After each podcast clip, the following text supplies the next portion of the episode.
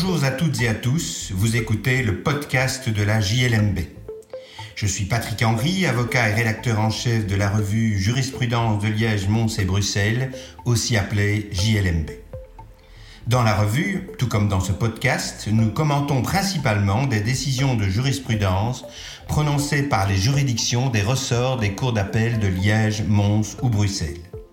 Cette semaine, je vais vous parler de la priorité de droite, une règle pas si simple à appliquer. Ce sujet est traité par le tribunal civil du Hainaut, division de Charleroi, dans une décision du 17 mars 2021 que nous publions dans le numéro 14 de l'année 2022. Pour le consulter, je vous invite à suivre le lien dans la description. L'accident met en cause deux véhicules, un piloté par Marie et qui appartient à Sylvain, et l'autre qui appartient à Florent et qui est conduit par celui-ci. Marie sort du parking d'un grand magasin et quelques mètres après la sortie de ce parking, elle arrive à un croisement. Florent vient d'une rue qui peut paraître comme principale et il arrive à la gauche de Marie. Il y a au croisement, à l'endroit de l'intersection, des marquages au sol qui semblent indiquer que Marie devrait s'arrêter pour céder le passage aux véhicules qui viennent de sa gauche mais il n'apparaîtra finalement pas que ces marquages au sol rappellent un signal B1 triangle sur pointe qui indiquerait qu'elle devrait céder la priorité.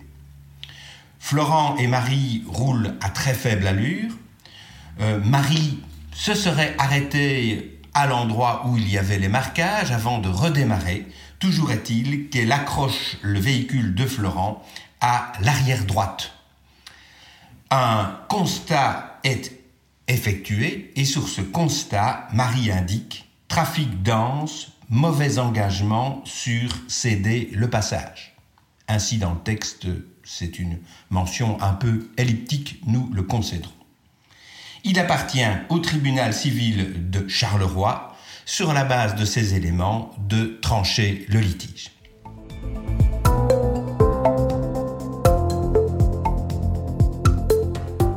Le tribunal va finalement donner raison à Marie. Quel est son raisonnement? Tout d'abord, la preuve de l'existence d'un signal B1, triangle sur pointe, indiquant que Marie aurait dû céder la priorité, n'est pas rapportée. Et dès lors, la règle de la priorité de droite s'applique, puisque c'est une règle tout à fait générale. Marie avait la priorité. Euh, Marie se serait arrêtée, ce n'est pas absolument rapporté. Il y a aussi un témoignage du fils de Florent qui était assis à sa droite dans le véhicule qui dit que Marie aurait été en train de parler à sa fille, mais c'est un élément qui est évidemment douteux. Euh, toujours est-il que l'accident a eu lieu quand Marie s'est remise en marche et que les deux véhicules se sont donc heurtés. La règle de la priorité de droite semble clairement donner raison à Marie. Il est vrai que le constat et la mention qui figure dans le constat pourraient donner l'impression que Marie a reconnu sa responsabilité, mais à cet égard, le tribunal va décider euh, qu'il n'en est rien.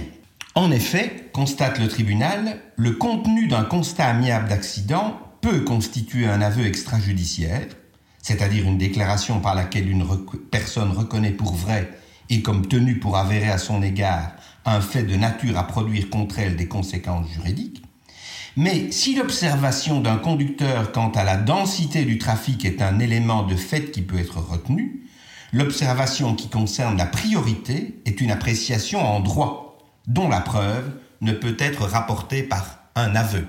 Un aveu ne peut porter que sur du fait et pas sur la qualification d'un fait en droit et par conséquent, on ne peut tirer aucune conséquence des mentions figurant dans le constat. Il appartenait dès lors, en application de l'article 8.4 du Code civil et de l'article 870 du Code judiciaire, à Florent de rapporter la preuve d'une faute ou d'une circonstance ou négligence imprévisible qui aurait été commise par Marie et qui expliquerait son comportement. Les éléments qui sont produits ne paraissent à cet égard pas probants. Il est simplement déclaré que Marie se serait arrêtée, ce n'est pas certain. Il est déclaré qu'elle aurait parlé à sa fille, ce n'est pas certain. Rien n'établit qu'elle aurait été particulièrement distraite. Elle venait de droite, elle était donc euh, dans son droit. L'accident est mis à la responsabilité de Florent.